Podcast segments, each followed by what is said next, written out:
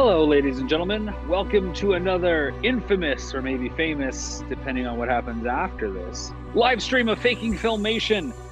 My name is Rob McCallum, the face and the beard that you've come to recognize and embrace over the last couple months as we as we start this journey to discover what is going on with the unofficial cartoon, The Return of Faker, and one man's dream to see it released out into the public, as well as chronicling the evolution of cartoon history with particular notice to that lovely studio filmation itself.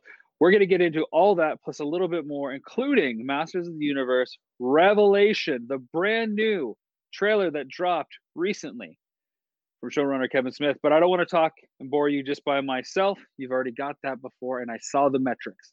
Not good. Let's bring in my good friend, Mr. James E. Talk, to liven up this and and pay off all you all you lovely people out there. That's why you're here. Here he is. Here's the man. All right. I just wanted to be because you said like liven up. Boom! Fireworks. yeah. there Hello, we go. Rob. How you doing? Hello, everybody.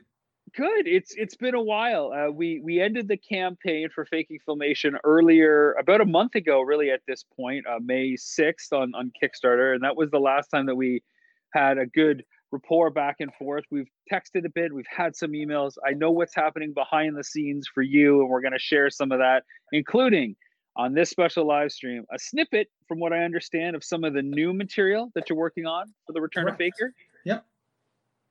It's exciting, man. It's exciting. Yes, I I've seen exciting. two. I've seen two storyboards now that you've sent me. We're going to share one today, I think, and I'm excited to see what people's reactions are. We got people chiming in, of course, in the comments. If you're out there, give us a, a like, a thumbs up, hit subscribe if you want to make sure you're notified next time James and I decide to go live and tell you everything that's happening with this project, of course. James, what has happened in your life before we get to Masters Universe Revelation? It's what everybody's talking about in the He-Man community, regardless of your, your personal preference. How are you doing? What has your life been like the last four weeks? Um, yeah, good. Like after the um, the the ridiculous success of uh, faking filmation, there was obviously the fallout from that, which was just all love, uh, kumbaya, my lord. It was all very positive. Everybody was, yeah, it was. I, I didn't get any love. Oh, you didn't. So I Oh. think you got to share some of that my way, my friend. Okay, I'll, I'll copy and paste those messages. No. but, uh, no, no, there right. was, there was a, a great deal of people just just congratulating me. Like even in, in the real world, I would I would see friends and um, they would say, uh, "Oh my god, I can't believe your kicks." Obviously, I was posting on on uh, social media, so I can't believe how well that did. And I was like, "I know, right?" So um, yeah, it was reeling from that. I then the last few like literally after that finished, I was like, right, I better uh, work on these um, new scenes for um, the Return of Faker, the nine new minutes of material. So, kind of sat down. I've been di- I've been creating like little diary entries, so much like this, filming myself in front of a lovely wooden door, and that's a radiator, believe it or not. Um, so I've just been doing that really, uh, as well as you know socializing as London starts to open up again. So that's been nice, going for drinks and stuff uh, with real people again. And uh, what else? I did some eBay sales and yeah, just kind of it all kind of built up to yesterday really with like the the the the, the trailer for Revelation. It was kind of like oh, there's all this stuff going on, and boom, oh, this is happening as well. So yeah, it's been um, it's been an eventful um, few weeks since the campaign ended, definitely, both socially and creatively. I have been playing nothing but catch up since the campaign ended. Running a Kickstarter campaign is, really tough, and Oh. we got lucky with ours. Everybody seemed to really embrace it and, and kind of run with it and, and do a lot of the, the heavy lifting. And of course, you were an instrumental part in that, taking a lot of stuff off my plate in terms of my responsibility. Even still, once that campaign ended the next day, and I started looking at the stuff that I had pushed off and neglected and scheduled for later, my month filled up very fast. And so it's probably only like really now and within the last few days that I've actually start to feel where I should be in terms of things and I don't have this mountain of responsibility that I've been kind of saying, oh no, I'll get to it later, get to it later, which is good. The stress is gone. And uh, it's about pushing forward now and forging ahead and just going back over research and we'll talk about where I am with the process and what is going on with the with the documentary soon. But when this trailer dropped yesterday, uh, everybody was excited for it. Everybody has been talking about it, and you're one of the flag bearers of the Masters of the Universe community. I like to say, I like to think people ask you what your opinions are. They really Yes. listen because because you del- you dive really deep in it, especially if you're looking to compare the filmation cartoon to what the powerhouse animation cartoon is. Is that what it's going to be known as, or are we just always going to say the Kevin Smith one? I mean, yeah, I mean, I, I, yeah, Powerhouse is obviously at the studio, but it's just one of those things, isn't it? It's like the, well, we say we say filmation, Jetlag, Mike Young, but Kevin yeah, well, Smith. I, mean, I, I, I wouldn't say. I think most people refer to the New Adventures of He-Man as New Adventures. You rarely hear Jetlag even mentioned or DiC, obviously, because obviously it was kind of like tied to that slightly. But um, yeah, and obviously Mike Young is a mixture of 2002 and Mike Young, or 2000, 2000X and Mike Young. I think this will honestly going forward. Revelation is quite a distinctive set, you know, because it's got that kind of uh, extra bit in the title. I think people just use that to refer to it. But yeah, I don't, I don't think Powerhouse will be mentioned that much. Although that said, um, the visuals on this trailer were um, rather good. I think it's better, it's to say. Were you anticipating uh, the need to speak out on this trailer when it dropped, or were you going to let the trailer decide how active you were going to be involved in, in, in the it's, discourse that was happening? Or it's one of those things. There was no real grand plan for it. I did, you know, I had that um, that YouTube geeked out uh, YouTube page. excuse me, that Netflix had I had that tabbed for a good few days, just sitting there in my browser window. So it's like, yep, counting down, you know, 48 hours and seven hours, then two hours. I thought, oh, here we go. And um, yeah, I wasn't sure how I was going to react. So I thought, I'm just going to be honest, you know, God, God forbid.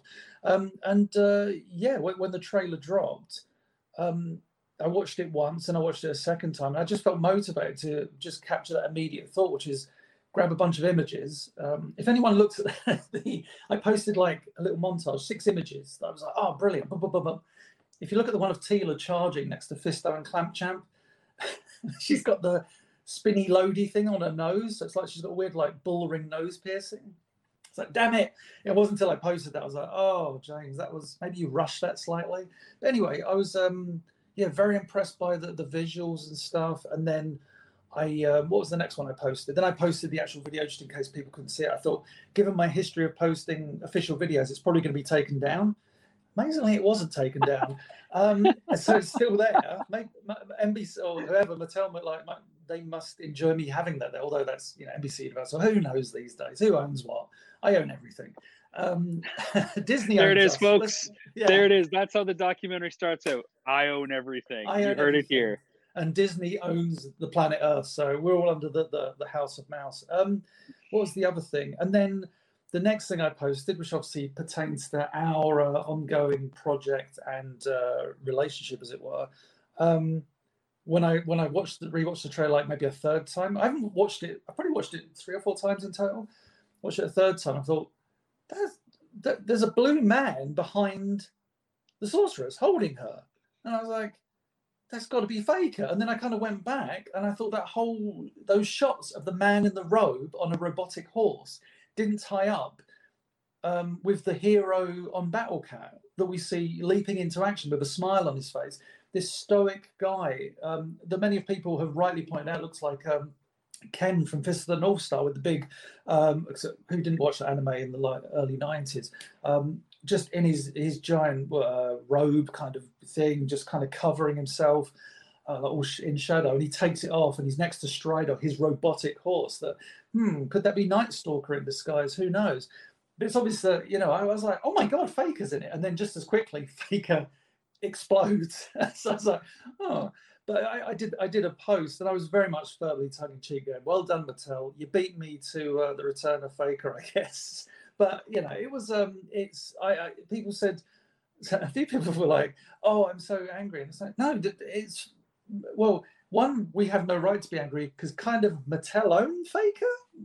A little funny thought there, you know, I don't have ownership over Faker, no matter what people think. Um, but yeah, it's uh, I'm, I'm, happy to see Faker pop up. But uh, yeah, it was, it was, really interesting. But although once you realise that, it, I guess it was a bit of a spoiler. And I won't say who I messaged that works on the show, but I messaged that individual and I said, "Is this Faker?" And I said, "Don't tell me." But also, I'm right, aren't I? And they just replied with a um, a kind of there's a smiley face, kind of looking almost like a uh, I don't know a saucy smiley face. Like, hmm.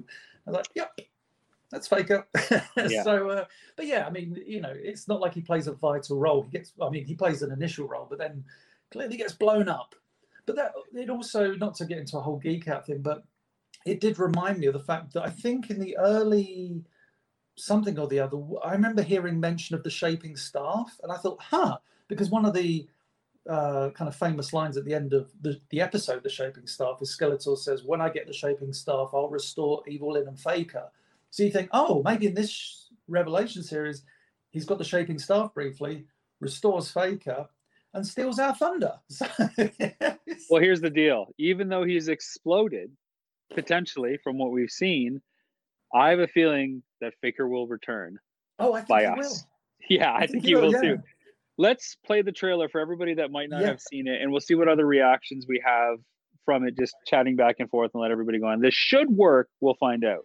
Time after time, you try to take this castle, but you will never succeed, Skeletor. Call your champion.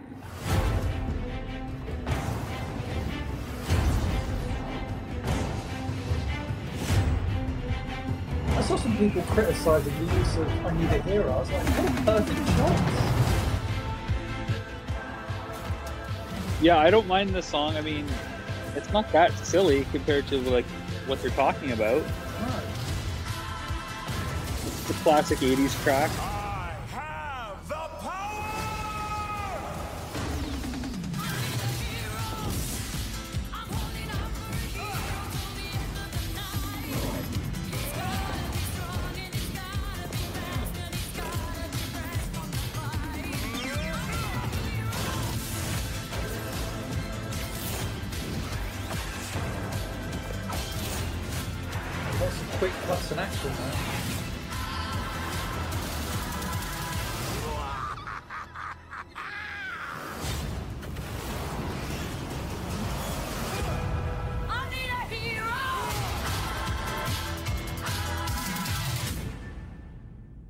It's coming to Netflix. Oh.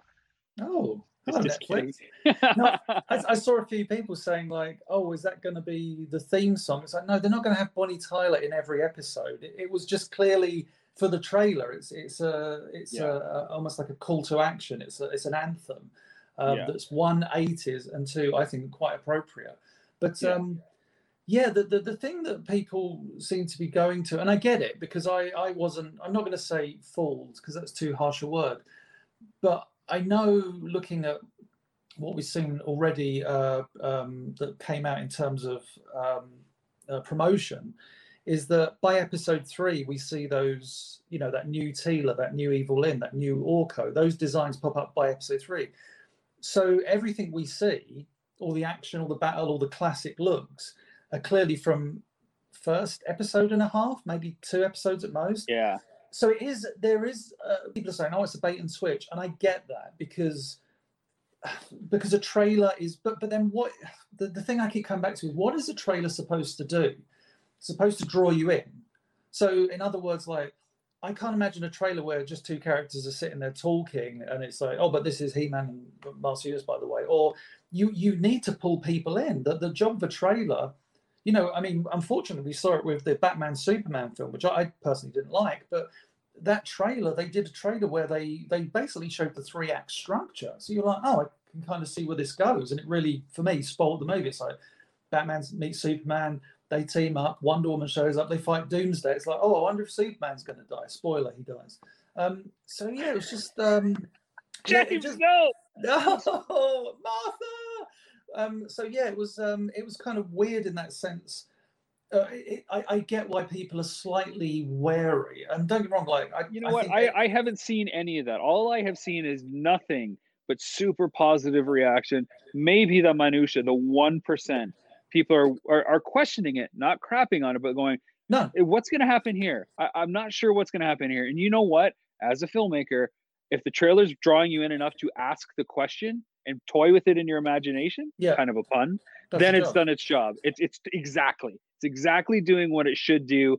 Uh, the song is meant to pump you up, just like you said. You know, it's it's a device, a tool to hook you into the world, to bring you back to the '80s. That classic Footloose track. Uh, it's it's fun. This is the fun, serious Masters of the Universe that adult fans have been looking for. They said from the beginning, this is fan service uh, 101 from the beginning. We're not trying to do anything else. It's not a bait and switch. We're trying to appease you, show you the characters and the toys and the places that you love. Again, but kind of expand on the story and, and have a culmination, a, a true finishing. Well, that's uh, the there was. I, am looking yeah. for my, my my thing is I can imagine like Lee Lee Clevenger, um, obviously, and I chat quite a bit, but obviously we chatted a lot yesterday, and he's always had this theory for the series. But looking at that trailer, he said he believes that what you'll kind of get initially is almost like a classic because what you're doing is bringing people up to speed. So he believes you'll get a classic, maybe attack on the royal palace, which is where you see Prince Adam transform into He-Man, maybe a fight on the fertile plains, Evergreen Forest, whatever you want to call it, and that's where you see Skeletor and He-Man dueling, and Skeletor with a giant fist or whatever, and then it culminates in some sort of battle at Castle Grayskull, and then whatever the cataclysmic event that happens there is, maybe that's from episode two, who knows? But that's the knock-on effect um, where we see everything change. But my my my take on it is, yeah, don't get me wrong, I'd love to see all our classic characters throughout but at the same time, it's like that trailer proved to me that visually we're in the right direction. You know, it's not. I was worried because you get a lot of those um, kind of faux anime anime studios, and they put out very subpar kind of animation. They they they think they're doing anime, but what they're doing is just looking at an anime cartoon and going, oh, that's easy to do. Just draw big eyes and crazy expressions. But the true anime is about staging and direction and timing and all that stuff that you get from having knowledge of Japanese animation, especially 70s, 80s, and 90s. Um, and visually and in terms of, like I say, timing and stage and direction, everything, it was it was fantastic. I was like, wow. The, uh, uh, the one thing I could do without in terms of the animation was the CG. It's, it's almost like, oh wow, it feels like it hasn't come. It's jarring. From, yeah, it's, it's the it's what we saw in 2002, which is quite surprising given that we're nearly yeah. 20 years removed from that show, and it's still like ah. But I'm hoping that the CG will be kept to a minimum, and I think it will because it, there's clearly so much character-based animation in this. But like I say, the thing I'm looking forward to most, um, God forbid, is once we have this cataclysmic event, whatever it is, is seeing where it goes. It's like, yes. yeah, okay, we're going to get character changes and blah blah blah, and Teela may lead and whatever. But guess what? We may actually get a good story. We may not. We may all go, oh, that was crap or whatever. But we may, we may get a good story, and I hope we do. But you don't I, know that until we sit down uh, and watch and the watch first it. five episodes on July the th- 20, 23rd or whenever it is. Yeah, 23rd. that's 23rd. That's that's when you can truly sit there and go, right, judgment's been made. You know, yeah, of course you can give opinions on a trailer or whatever. You can't look at a trailer and go, I've decided I know exactly what this is. It's like, no, we can all speculate. The only people who know what's going on in this are those that worked on it, really. And I highly doubt all of those, like voice actors come in, record lines. That doesn't mean they always know where the story's going to go. Um, so yeah, I'm, I'm I'm looking forward to it. And and guess what? Like I've said before, if I don't like it, I won't watch it. It's simple as that. I you know I've said before about the DreamWorks She-Ra. Um, kind of enjoyed the first season, but I wasn't in a rush to go back and watch two seasons two, three, and four. And I'm okay with that. And maybe at some point I'll watch them. I don't know. But to me, it's like, oh, I'm you know I'm no less of a fan for doing that. You know, certainly been called a few things, but um, yeah, I uh, I'm, I'm excited by it because it's one, it's something new, and I'm not talking about like oh, it's a new refreshing take because I think the one thing I do worry about um, between us, Rob, and nobody else is the uh, is the CG show. I worry um, that that's going to be such a huge departure um, that that one I don't think. Uh, you know, they keep saying it's for kids, and that's fair enough. But I think one, uh, the existing fans will sort of be like so kind of alienated by it to a degree. But I also think I worry that it just won't go anywhere because it's trying too much to be something other than He-Man, and then but then that's a that's a that's a story for another time. I feel like sorry, we're going off tangent here. No, this is perfect, and you know what? This is a point where I completely kind of disagree with you, but in that respectful way, where I am so excited for the the kids CG show because first of all, us hardcore collector fans that grew up with it and that have that continue to live and breathe it and, and push it out there and be the flag bearers like you are, like like I'm trying to do with the documentaries. We have revelation, and we can sit and talk about whether that you know strikes the right chord. This other show, I love that they're trying to take chances. I don't know anything about the story. I don't know anything about the look other than the, some some of the images we got and the logo treatment.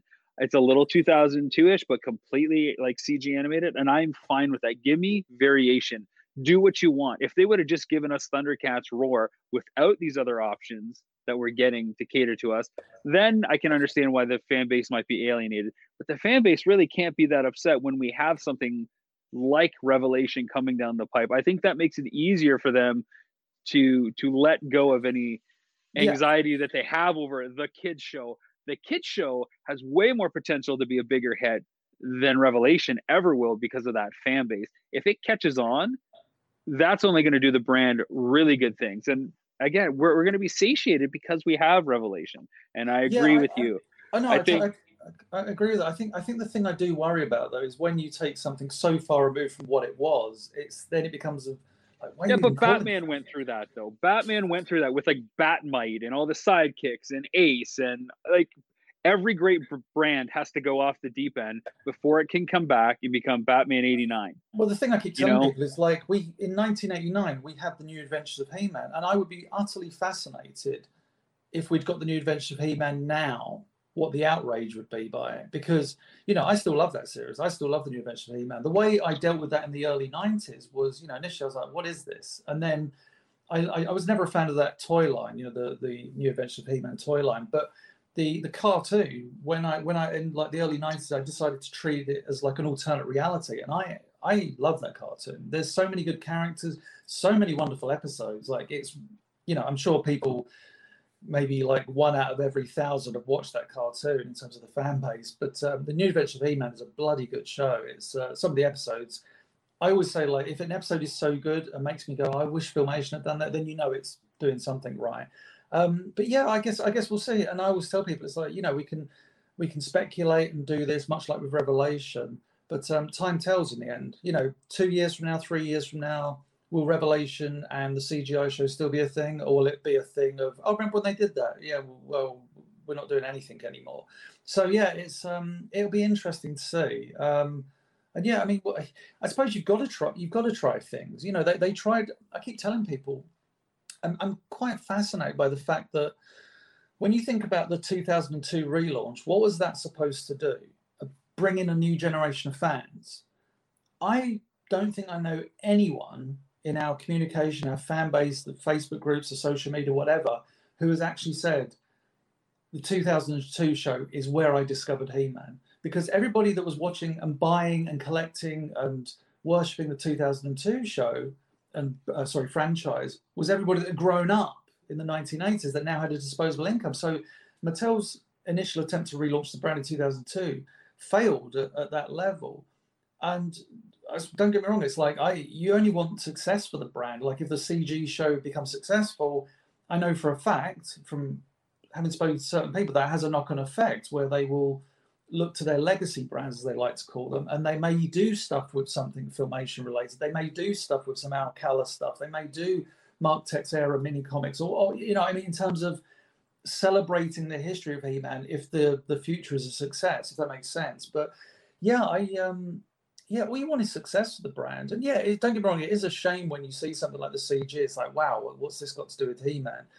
But if it if it brings in a new audience and then they hopefully look back at the past, I mean, it didn't work with She-Ra though. From what I know, is like you got you brought in a a group, uh, sorry, a, a, large fan base for the the new She-Ra show, who when that show ended, just kind of quickly, just as quickly vanished. We, you know, that was kind of one of the the problems with PowerCon. We were hoping, I say we, Val, Val and everybody involved was hoping that uh, PowerCon would bring in that whole new generation of fans, and it, it just really didn't. It kind of if anything, you saw that separation of we're the we're the new She-Ra fans and you are the old people. It's like, yeah, I guess we are.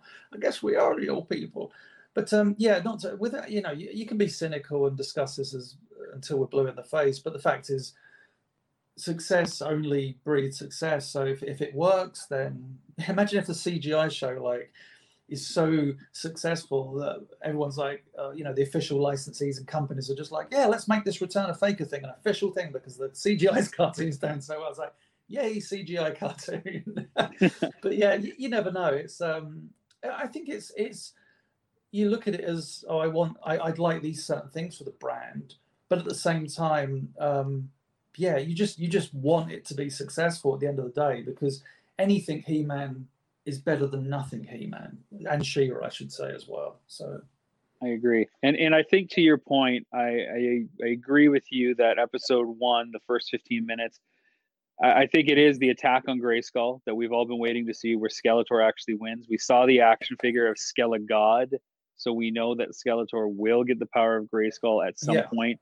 And I think it's a good mirror, like a parody of the 2002 opening episode uh, with Skeletor's attack on the on the Great Hall. But this Yeah, time he's actually yeah. successful. And remember, these looks have to change and the characters have to change because this isn't a single episode that lives onto itself Oh no, this within is the mythos. This is an Yeah. arc. yeah. And so oh, within it's- an arc, it's- it yeah. has to have transformation, which hasn't always been integral to He-Man. I have the power. It's that transformational thing. Uh, and these characters will change and they will go off and become something different throughout the series. And like you said, bring it, bring it on. You, you're grounding it in the things that we love. Clearly, with this trailer, I, I, I give you the latitude to now go forth and, and allow these these characters to have experience and, and fully arc at this point. I, th- I think the thing that I was quite surprised about the most of all in the trailer is like I'm such a stickler for that transformation sequence. Yeah. And the new adventures of He-Man was okay, but it didn't get it right. Um, unless you look at there was like an alternate version that kind of got it right. But yeah, the new adventures of He-Man transformation sequence wasn't very good. Um, the 2002 started strong, but they started playing around with it too much. And I've always said the transformation sequence really, in its essence, needs to be four shots. Prince Adam holds up the sword. Prince Adam turns into He-Man. He-Man says, "I have the power." Cringer to Battle Cat. That's literally all it needs to be. You don't need to overcomplicate it. Um, and my problem with 2002 was at times you would get like holds up the sword, the clouds. The sword does does this, more clouds, lightning, does this. Look over there, this there. He, and then it got into those seasons where the thing would just hit his chest and, and the straps would go. And it's like, what is it? And the muscles would grow. And you see different shots. There's at times it's like 15 shots for one transformation sequence. Yeah, like, that it's is too built up. Yeah. I, I get what they're trying to do, like show all the power and going into it. But it's like, look, in 1983, this filmation company did it so perfectly and showed you why that is so iconic. It's not just the phrase "I have the power"; it's that transformation that just does that. You're like, oh my god! What I was surprised about about the um, the transformation we saw in the uh, in the new in the Revelation show, I, I was surprised one how much I liked it because you know you get that initial bolt and it's like okay that's cool but I love that shot of Prince Adam doing that, and you said those like you see that kind of ethereal guy, and everybody's going, "Oh, it's rainbow." It's like, yeah, groovy, whatever. But you get that there's like this weird kind of ethereal golden like lights are shining on him. Then he does the. It's the way his body moves. It's. I mean, it, it helps that the animation is so good. In the hands of maybe another studio, it would look pretty crap. But I love the bit where the armor kind of hits him and he he's all blue and stuff. I I, th- I thought it looked great. I was like, wow. And I'm such a stickler for the original transformation that whenever anybody does it, I'm like, yeah, that's all right. But this was, I thought, wow, they've. I, I feel like they've nailed the power part of it, and it doesn't look like just- it's gonna gonna be a load I- of shots. It's gonna be pretty. boop, boop, boop. I question where that power harness comes from. Where does the power vest come from? There's nothing I hate more than sudden appearance of items like when characters reach behind their back and now here's the thing that they need or you know this this deus ex machina if it's over here it suddenly forms or like transformers where you have this giant truck that's a that's a huge thing and, it, and then all that mass gets squished down into a cube. So i wonder i want to know what the rationale behind all this stuff is if they actually try to explain it if there's an evolution of he-man where the power harness gets dropped and something new comes in as the character evolves through the 10 episodes. I'm really curious to see what's going on there uh, if Faker raises the sword and the power harness comes on him in that shot that we saw, and if that's part of it, and that's why he got into, into Grayskull, I, I just it's weird to see things appear out of nowhere. Lightning bolt coming down from the heavens, I get it. Not sure about the power vest. Yeah, I, I just think it's almost like a just a. You go back to a lot of those transformations from um, uh, Japanese animation studios in the 1980s, like Yeah. Bionic, Bionic Six, Centurions. Well, look They're at Mask, much- right? What's that? Like look at something like Mask. Things are coming out of like all over the place, and I, I get it. It's just like, hmm, where is this really coming from? Did it just appear? How did it appear? Is it the gr- is it the like did the lightning bolt make this thing appear, or is it is it just cartoon fun? Well, And that's okay. That's the other weird thing about like ever since 2002, they seem to. The transformation was always, you know, you go back to the filmation cartoon, the mini comics, everything that came before it. The sword was obviously the conduit for the power of Grayskull, and the power would explode from it. Um, but in in all the like the 2002 introduced the idea of the power of Grayskull blast, you know, coming towards the sword and striking at them.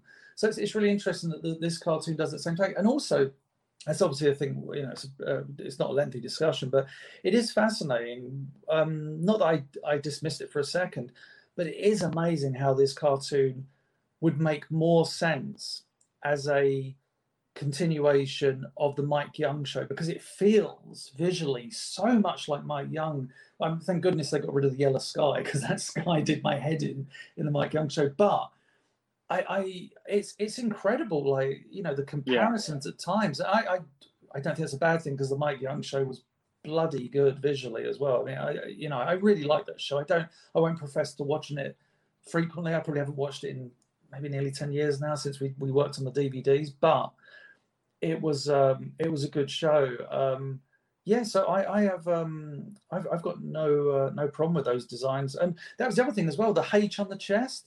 When I first saw that, I think we saw it on um, like a toy, didn't we? It was like the first yeah. teaser, um, as in the modern like revelations. Like, oh, they're going with the H or the HM, as it were. And I was like, oh, I'm, I'm not a fan of that logo. Never was. Saw it in this, and I was like, oh, it kind of it kind of works. And it's whether yeah. I'm being brainwashed, so be it. I will do what you say. But I, I really um yeah, I, I, I thought, oh, I'm not I'm not too perplexed by that. I, I quite enjoyed it. So yeah, in terms of what we saw in Revelation, um, I'm excited.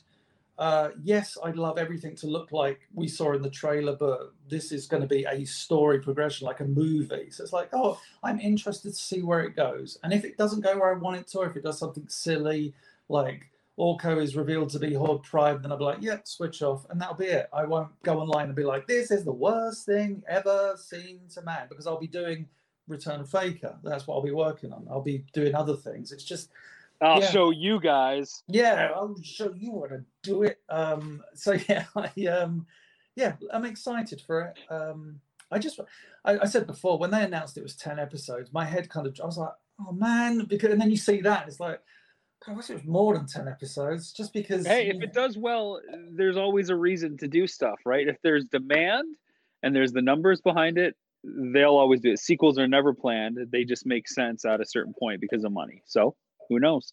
Maybe they will do more. Maybe it will catch on. Maybe those characters will continue to evolve and expand. Before we switch topics, James, I want to know yeah. your favorite moment from the trailer. Your your one favorite shot, moment, uh, vibe that you got that you want to talk about. Just one thing. I, honestly, I think it was just going through the trailer in my brain. Um, I think it was the transformation because, like I said, it's such a it's such an important part of he-Man to me, uh, Prince Adam, He-Man, all that stuff. That I was so blown away by how much I enjoyed it, which surprised me, given how much I love that filmation. You know, I know that filmation transformation off by heart. Lord knows when we had to recreate it for the Return of Faker. Um, like I said, I did a spreadsheet to figure out everything that needed to happen. When you when you're doing a spreadsheet to time out an animation sequence, you know it's pretty hardcore. So I know yeah. that I know that filmation transformation sequence in and out. And like I think I've said to you before, if someone played me an audio of any transformation in those 130 He-Man episodes, or even She-Ra, I'd say, yeah, it's from this episode. I can I can do that. That's that's the obsession, which which is why I was so surprised how much I enjoyed um, what I saw in this one, where Prince Adam kind of arches back and he's there and he's all kind of glowing and stuff, and you get the, the armor, and I was just like, yep, yep, that's that's okay. That's that's that's ticking certain boxes for me. And I think again, it's the energy. It feels powerful. It feels, and the animation looks good. It, it feels important. He-Man transformations should always feel almost like the pinnacle of a, almost like a, a story point. It's like here we go, boom, now we're going. You know. Yeah, I think my favorite part yeah. was seeing the sorcery come from Skeletor, where he conjures that giant fist through the dimensional I portal. love that. I thought that was attack. such a great gimmick because like we hear all this all this time that Skeletor is a sorcerer, yet we really don't see too much magic at play. We see him sword fighting and dueling and using his havoc staff, really physical stuff, but we don't get to see a lot of his magic at work. And so no, and, to see and, such a grand gesture yeah. was great. No, in the Filmation show, like a lot of Skeletor's magic was like laser blasts or sleeping gas from his hands and certain things like that. Or and, teleportation or yeah, yeah, yeah, and it was effective as hell. But to see something I think that was that was the thing that made me I smiled at that bit because it was just like such a creative element. It's like yeah, just uh, I'm going to do this, and then there's a giant fist. I just thought I, I thought it was um, a very cute idea. But yeah, I'm I'm I'm excited to see where it goes. And like I say, if I don't like it, then I won't watch it. Simple as that. And that'll do it for our thoughts on Masters Universe Revelation. Again, July 23rd on Netflix. This is not a paid advertisement. We are getting nothing from Netflix, but we do appreciate anybody who's trying to make the brand relevant, uh, which is us as well, because we're talking, of course, about faking filmation and the return of Faker, James's unofficial cartoon as his homage, his love letter to the Filmation uh, studio and the Filmation series He Man and the Masters Universe a lot has happened in the last month. People have been asking, "What are you guys, you know, working on? When is the documentary going to be out? Is it going to be out this summer? Is it is it coming out before the Netflix show? Um, you guys got the money, so it's done. When do I get my DVD? Uh, it's going to take a while, folks. Sorry, filmmaking takes a while. On my side of things, it's uh, like I said, I've been playing catch up and getting everything squared away. It's development and research and figuring out what's going to happen and structurally looking more at this point at the history of cartoons until I can get next to James in England, which we're crossing our fingers with COVID and Delta variants and whatever all the other stuff is and vaccine rollouts. Uh, we're hoping to get together later this fall, depending on on some stuff. If not later this fall, first quarter for sure. Uh, we'll start getting together and hammering out James' story and what he's going to try to do and his points and his his legacy, his ten episodes of of uh, of action that that are going to happen. But right now, I'm really focusing on the filmation side and all the stuff that they're known for, specifically how to tackle that whole timeline without it being so linear. I, am finding so many parallels between Lou Scheimer's story and, and what James is going through. It's awesome. But I'm also seeing different movements and different trends that we're seeing in cartoons uh, overall, plus what Filmation is doing at the time. That it's going to be a real fun puzzle to piece together. Like when people think of Filmation, they think of a lot of different things. They think of you know He Man and She-Ra, BraveStarr, Ghostbusters, and Blackstar, kind of like the the late 70s, early 80s to, to the end of the 80s type stuff. But for a whole other people, they think like Star Trek, or they think of Gilligan's Island, or the Brady Kids, or my my favorite Martian, which are all basically animated versions of live action shows. So that's a whole nother topic to look at. And then some people think of, well, you mentioned the Brady kids, but then there's also the Archies and Sugar Sugar, and then you have the Hardy Boys as well. And there's the whole music section that Filmation is known for. These musical driven band shows where they had gold records selling over 600,000 copies for the singles of these, you know, bands that didn't exist but got radio airplay. And then of course there's the DC heroes that allowed yeah. them to really start creating stuff as well and they did stuff. And then there's stuff like Groovie Goolies where they got to use the Warner Brother characters that kind of fits in the band side of things because the Groovie Goolies were a band, but it's also a little bit like uh, there's a tie into some of their live action stuff that they did with like ISIS and Shazam, and of course Ghostbusters too. Uh, and Groovie Goolies had their own thing. So there's all these little pockets that people know, and that's probably how we're going to start talking about Filmation's impact on Saturday morning in, in the animation industry because they got to do a whole bunch of different things and they were really the first to do so many. Championing racial diversity cha- uh, championing different kinds of characters the moral messages of course is another thing that always comes up being pro-social uh, making sure that there's there's worth of, of education and entertainment you know intertwined in there. Uh, all the people that Lou and, and the guys at Filmation got to work with to bring all this stuff off the ground. It's it's a mountain of information, and, and every time I keep going back and digging deeper, it's like, oh, here's another tangent, and the spider web gets drawn off, and how is all these little bits going to relate to what James is doing? So th- that's the fun journey that I've had the last couple of weeks as things have been catching up, and we start to develop these these these ideas out further and eventually you know plan to commit them to tape through interviews through visuals and uh, commentary so that's what I've been doing. Uh, busy, the other, busy bee. Yeah, the other thing that, of course, James, that we launched was our kind of our Slacker backer campaign, our, our catch up opportunity, because of course, the second we ended the Kickstarter or the yes. when Kickstarter ended, my messages started to go off, my email started to go off, your phone was blowing up. Hey, I didn't realize that faking filmation was ending. How how can I get a copy of of the movie? When when can I get this? And it's like, well, yeah we've we've promoted it for 32 days. Um, I don't know what to tell you. It, you know, it's kind of one and done. It's over. It's all or nothing in those 32 days. And then James had been, you've been getting a number, like probably a couple dozen, three dozen or so people reaching out to you, so much that you couldn't have the list memorized in your head.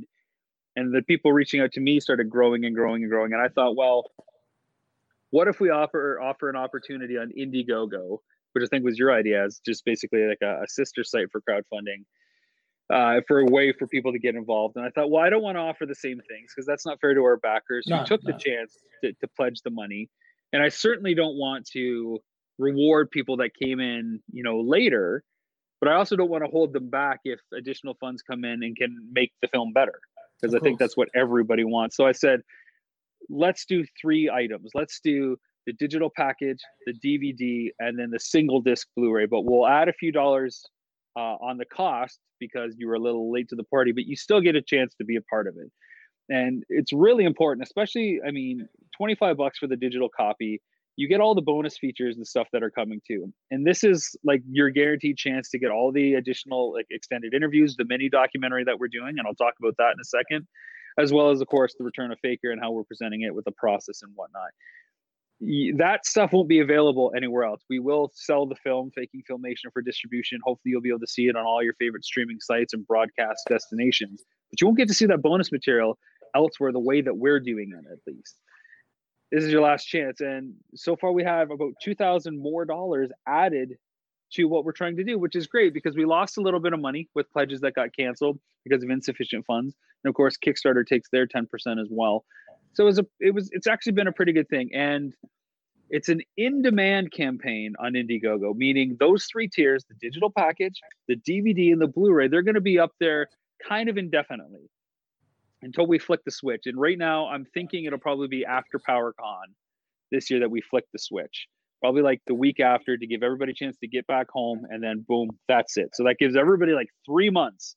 We're not promoting it like crazy. We're telling people where it is, kind of casually here and there that is legitimately your last chance to get all the extra bonus goodies as well as a physical copy of Faking Filmation. Uh, so if you want to do it, Indiegogo, search Faking Filmation, you'll see it there. Join the party. We appreciate everybody that's come. I think we have almost 30 new backers. Uh, I'd love to see 100 backers on it, just just to make it make sure and to tell us that it was you know worth our effort to do it. But it's whatever comes in is really really fantastic. Yeah, I was, I was going to say I saw I saw the um, like I went to the campaign. I think it was middle of last middle of this middle of this week, Ren, and uh, I was like, bloody hell! It was yeah something like twenty eight or thirty new backers. So wow, that's that's amazing. And and even then, we haven't promoted it nearly as much as we did with the previous campaign. So you think, oh, you know, maybe, maybe do another promotion next week or something. You know, maybe another five or six people come in, and maybe, you know, all it takes is that one key bit of promotion where you know, maybe Kevin Smith decides, hey, that you've seen these guys doing this unofficial cartoon and it's great, you know, and um, and then we all go, hurrah! I don't know if that's going to happen, but that would be nice, wouldn't it? It would be lovely if Mr. Smith Come on, decided to Smith. grace us with Show his some uh, promotion. Since we've shown his show some love, maybe he can show our thing some love. Uh, we did talk about that stretch goal. We had a survey go out to all our backers on Kickstarter uh, because we unlocked this mini documentary, this 22 minute kind of short documentary that would be uh, either something completely different, something related to what was going to go on within uh, the documentary itself, an expanded section, or something. We did a survey, and overwhelmingly, about almost 50%, I think it was like 47% of people Do that I- I- responded. Do I know the answer to this? I don't know. Probably it- not because I, I posted it in the Kickstarter update, and since you're not a backer, you didn't see the answer. Yeah, I was going to say, what is it? The Dino Riders documentary? Come Yes. Dino, yes, Dino Riders. It was between Dino Riders and GoBots, and Dino oh. Riders Oh. just edged out a little bit more than GoBots. Sorry, Dino Cy-Kill. It's it, it didn't happen again. GoBots once again left in the shade to, to something else. No, actually, surprisingly, but thankfully, people just wanted it in a, an expanded section of what the film is going to be. Oh, so if there's if there's a certain aspect to it, whether it's say maybe a longer look at Lou Scheimer or filmation or BraveStarr or uh, more on you, James. That's what they want to see rather than, you know, Care Bears or GI Joe, a Real American Hero, or the Archie's cartoon show or Yeah, something okay. else. They they want something that's going to be in the doc, but a, but a longer look at it, which from my point of view makes the task that much easier because Easier, when we yeah. cut the when we cut the rough version of this, it's going to be like three to four hours. So it'll be like, okay, here you go. We'll just put that to the side, and thank you. drag and drop. There we go. Boink. Yeah, we'll, we'll cut and polish it and, and score it and do all that. But honestly, like the nice thing is it gives me more flexibility and options. So as I see things coming and I start feeling the the the death the death of a thousand cuts, we're like, oh, I really like this section. I don't want it to lose. I can say, ah, we'll put this piece in the fridge for later and we'll enjoy it at nighttime. So you don't have to worry about it that much. But that that's what happened with that. So about 450 or so people of the 1200 backers on Kickstarter responded, which is a huge number awesome. for Thank surveys. You Thank you. Um, awesome. So thank you so much. But I think the main reason people are here is to see something that you've brought along for show and tell today, James. What what have you been doing, and what are you showing? Okay, so today is on show and tell. No, I've um, yeah. So as I've said, we, uh, since the campaign ended, on and off, been working on the nine new minutes of material for the Return of Faker. This is kind of annoying for those that actually, obviously, which is everyone who hasn't seen the Return of Faker. Is like, oh, this will go here.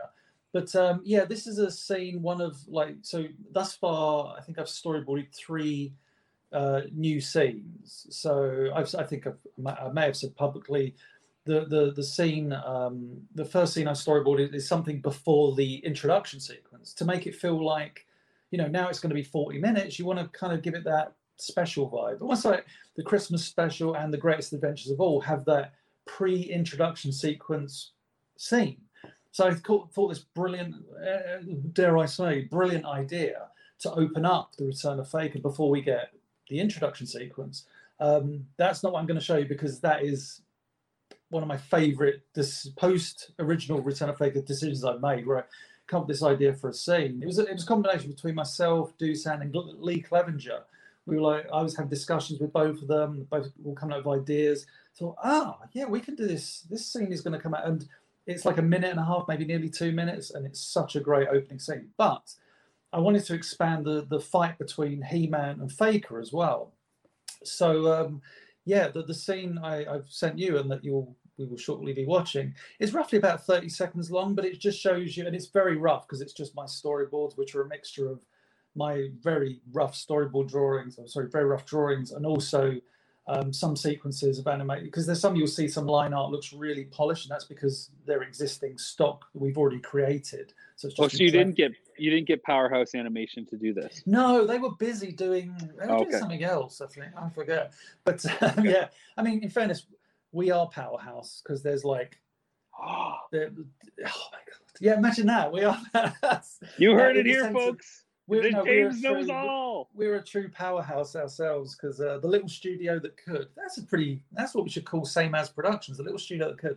But yeah, um, so what it is, you've got this scene between He-Man and Faker. So this takes place. We, you know, we'd already finished the Return of Faker a few years back. We had finished He-Man versus Faker, but, they're having fights and stuff. And then I thought I'd like to expand it, so I put, I suggested this scene to do so, and I did the storyboard. I sent it to him, and he's like, "Yeah, great. Just tweak that, tweak this." So this is, I'd say, 95% what you will end up seeing with lots of special effects, lots of really cool shading and stuff. Um, but this is it in its rawest storyboard form, where yeah, uh, I, I, guess yeah, the the return of Faker bonus fight scene between He-Man and Faker. All right, here we go, folks. Put them up.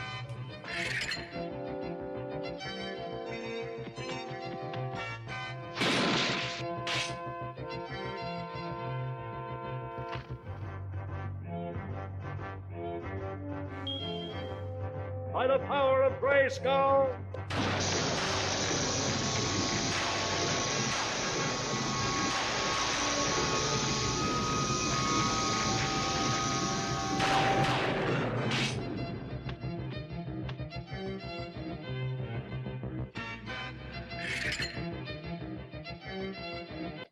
Hooray! So that's the little scene. So the, the idea, ah.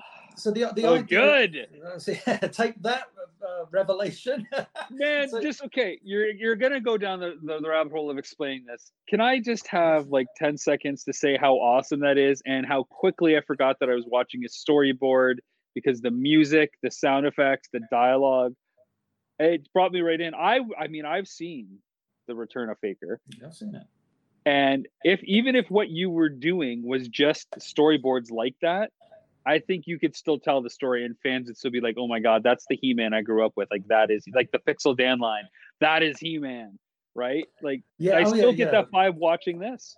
Yeah. Oh no, no, I totally understand. It's like when you know when when we did the storyboard all those years ago, or we were storyboarding as we were doing it. Um, I showed it to a friend, and yeah, sh- she absolutely loved it and was was getting emotional just looking at the storyboard. This was like no finished animation, just storyboards, but she just felt the emotion, the connection, the familiar music, the dialogue, the the the sound effects, everything. But um, yeah, with this scene because we'd so the, the the shot where Faker picks up the power sword, Dusan had randomly animated that when he created that the Faker stock of Faker walking in the shot, looking, and then Faker walking, talking as well, and then walking out of shot. But he'd created this like little sequence where Faker holds the sword of power, and I think he just did it, you know, just randomly. But it's something we never used, and I thought we've got that, so why don't we kind of bring that into the story? And I, I love the idea because in the original fight scene, uh, this is kind of kind of spoilers. He-Man fights Faker, but there's no real Faker doesn't. There's no interaction with the sword, and so I thought, wouldn't it be great if like Faker grabs the sword, you know, to show his strength? It's like, oh, he's got the sword, cool. He-Man calls upon the power of Grayskull, which we've seen in um, Orko's Missing Magic was the episode where he does that. He can call upon the power of Grayskull and it will strike the sword, you know, in anybody's hand. It doesn't mean they've got the power of Grayskull. It means they're being like shocked. So I thought, wouldn't it be great if like Faker's been bombarded with the power of Grayskull? And it's really intense. And, like I know Dusan, when, when I kind of storyboarded this, it's almost like you feel like ha- adding a note saying, "Have a field day, Dusan," because you, you know, given the special effects and the return of Faker that he already did for the the 31 minute version, um, he creates so many of those special effects just himself. I was like, "Oh, we need this," and he's like, "Yeah," and he'll just start sketching. It's like, how are you making this look? Like 1980s special effects. I mean that as a compliment because those filmation effects from 1980s were fantastic and he'll create all this stuff. So you'll have Faker being bombarded by the power of Grayskull. We want to do a shot as well, which we didn't include there, where you see Faker's legs buckling as well. So it'll kind of show that he's kind of being worn down. And then that shot where he opens his eyes, He Man's like, oh crap, this guy's been bombarded by the power of Grayskull and he's still holding my sword. And if you notice, the, um, the there's like a, a rise in pitch of, of a noise, like almost it's of it's the dimensional gate noise when, when they create a dimensional gate, or sorry, a transporter noise from Star Trek, where it gets higher and higher in pitch. And I thought that's like almost lends to Faker's you know uniqueness, his roboticness of just this eerie noise building and building, and then at some point he has to release the sword because he can't take anymore. But I love that moment where he's able to hold the sword of power, being bombarded by the power of Grayskull, and he's like, yeah, and and then it just becomes too much. So it was, it was just a, an idea of giving that nice visual of Faker holding the sword of power, but then guess what? It's gonna there's gonna be an action scene involved. So yeah, it's um it's I can't wait to see that fully animated um, when Dusan and Andrew Crane get on the colours and yeah, it will come together quite nicely. But it will add to that fight and just yeah, I think take that fight to the next level and. I, I showed you. Uh, I think I showed you recently. I, I completed another scene in Yeah. storyboard form that's that's two minutes, which was amazing, and it it um yeah. I mean, uh, no, I won't spoil what it is, but yeah, it was it was a scene I really wanted to do. Um, or, or, or as I when I came up with the new ideas for scenes, and I thought, oh my god, I could bring that character in, and then how do I get rid of that character just as quickly, but also give them a reason to be there and look cool? And I came up with this scene and I, I sent it to Dusan and it's probably the most positive he's ever been with a storyboard because he'd always come back with like, oh, change this, change that, maybe do this, tweak that. And he just came back, he said, remove that like piece of dialogue and it's perfect. And I was like, wow. And yeah, it's um again, it's going to be such a fun scene to animate. Um, you know, bless Dusan, he's you know, tracing the character in this two minute scene isn't going to be the easiest, but it will be um yeah, utterly worth it. And it's it's so exciting working on the Return of Faker because it feels, you know, we finished it in 2019, in July, June, July, or maybe even August of 2019, and you come back to it nearly two years later. It's I I, I know Dusan was quite hesitant because it's like oh because there is so much work involved for him, but I was really like oh it feels like you know meeting up with an old friend and hey remember that time we did this and it's there's something almost I don't want to say therapeutic but it's it's well, maybe it is to a degree because we were so despondent when the cease and desist happened. It's like you can't do anything with this, never show it, never put it online, blah blah blah. Doing this kind of reminds us why we did it in the first place. It's all for the love. We're not doing this going money.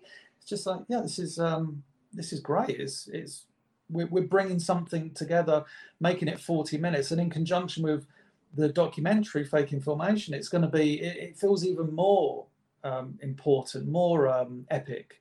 And like I say, you hit that 40 minute mark, and it's like we just created a special technically. So yeah. What I love, and I'm going to compare and contrast for everybody that was at the PowerCon 2019 presentation with Kevin Smith talking about making Revelation, and Powerhouse told him, "Don't worry about writing, you know, what happens in this in the script for when you know the fight scenes happen. Just write fighty, fighty, smashy, smashy." it's a lot different than how you've described the scene right there, James. You actually kind of did a little bit more than fighty, fighty, smashy, smashy. It would seem so it, it's really cool to hear your behind the scenes kind of approach to why things are happening and when we kind of prepare the the, the full 40 minute cartoon to and probably do an audio commentary track for people to hear what you're thinking as you watch it through in addition to the other little blurbs that pop up that's some of the stuff that that truly makes uh, what we're doing unique and special i want to wrap up our, our chat today we did have some comments and some questions in in the chat if you've got one throw it out there now one that has come up more than once james is are you, James and Rob, going to PowerCon this year, September 11th and 12th uh, in Anaheim? Rob's looking deep into my soul there. Um, I wasn't, and I, would like to say I'm not, but Val Staples um, can be convincing. He hasn't bullied me or anything like that. And it's like, oh, I. And the other thing is, I'll be double vaccinated by then. I'd like to leave the country for the first time in two years. Um, so I'm I'm not 100 percent sure. I'm umming and I'm ahhing, um, but like I know so many of my friends that are going, and uh, there's, there's, certain things I can't say publicly, but it's like yeah, I'd I'd really like to go because um, I think this is going to be a special power PowerCon. Um, but yeah, well, the jury's still out. I'll, I think I'll know in the next month or so. Yeah, it's just because I really, I just you're killing me. You're killing me because I cannot go because of my vaccine rollout in Canada is piss poor. I can't believe that. Four months between shots they're doing. They're trying to speed That's it up nuts. a little bit. But Sorry. even even if I got my second dose, my my crew, which is a little bit younger than me, at least my one camera guy Dave that I always use, his second shot isn't until scheduled until like two weeks after PowerCon, and they're saying you got to wait two weeks after your second shot for immunity and stuff like that. And you know, full disclosure, I have a my son has an autoimmune disease, so I have to be like super careful. We are like the one percent extra cautious. You know, even when my wife and I are going to be vaccinated, our kids don't have shots yet. My son's six years old; they don't have anything for kids like that. So we could bring something in. Um, so if I go anywhere, it's like I have to quarantine, get rapid testing before I can come back into the house. It, it's it's it's a lot to manage. So if you go to PowerCon, you can't talk about He-Man at all.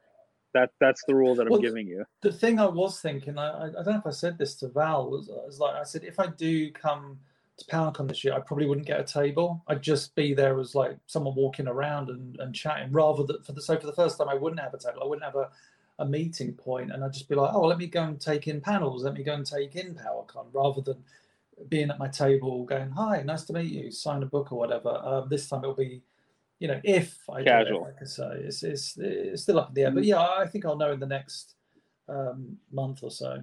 No talking about Return of Faker because we can't have any development that isn't caught on camera. yeah, imagine that. Uh, it's killing me. Me and Kevin Smith are in the green room, and he goes, "Yeah, I think I'm going to give you a million dollars to make your dream happen, kid." I'm like, "Cheers, Kevin oh. Smith." That's awesome. Uh, we don't have any other questions. It looks like everybody is is showering that yeah, that storyboard that you showed with with praise. Or if that is He Man, love the way that comes together. Oh, that gives me all the feels. Um, it does. And people are Dusan is saying now, Return of Faker is totally a direct sequel to Revelation. That's awesome. I'm glad you're watching, Dusan. I'm, I love your support. Every time you're so positive about stuff, I get excited. And sunshine beams from you on a daily basis, my friend. So it, it's great to see that radiate to this live stream. Uh, I want to thank everybody for watching. Of course, thanks to my good friend James Eatock, who I will bar from going to PowerCon yeah. without my attendance. Uh, I understand you got to get out. You're a caged rat and, and all that too. So we will definitely be at PowerCon the year after for sure, 2022. Yeah. That that's uh that will happen for sure. Um, I won't be going this year. Uh, 99% no. But like you said, Val Staples is creative, so who knows what what happens. So, thank you all. James, any last words? Um, no, just thank you again for all the support that was shown to Faking Filmation, all the love for the, the documentary, excuse me, The Return of Faker, and yeah, here's to the future of He Man, whatever that may be. Cool. Well, thanks for everybody. And again, if you want to get in on Faking Filmation, hit up Indiegogo. We've got a couple backers since we did this live stream, so that's awesome to have you part of the party. We will see you guys next time. Cheers. Thank you.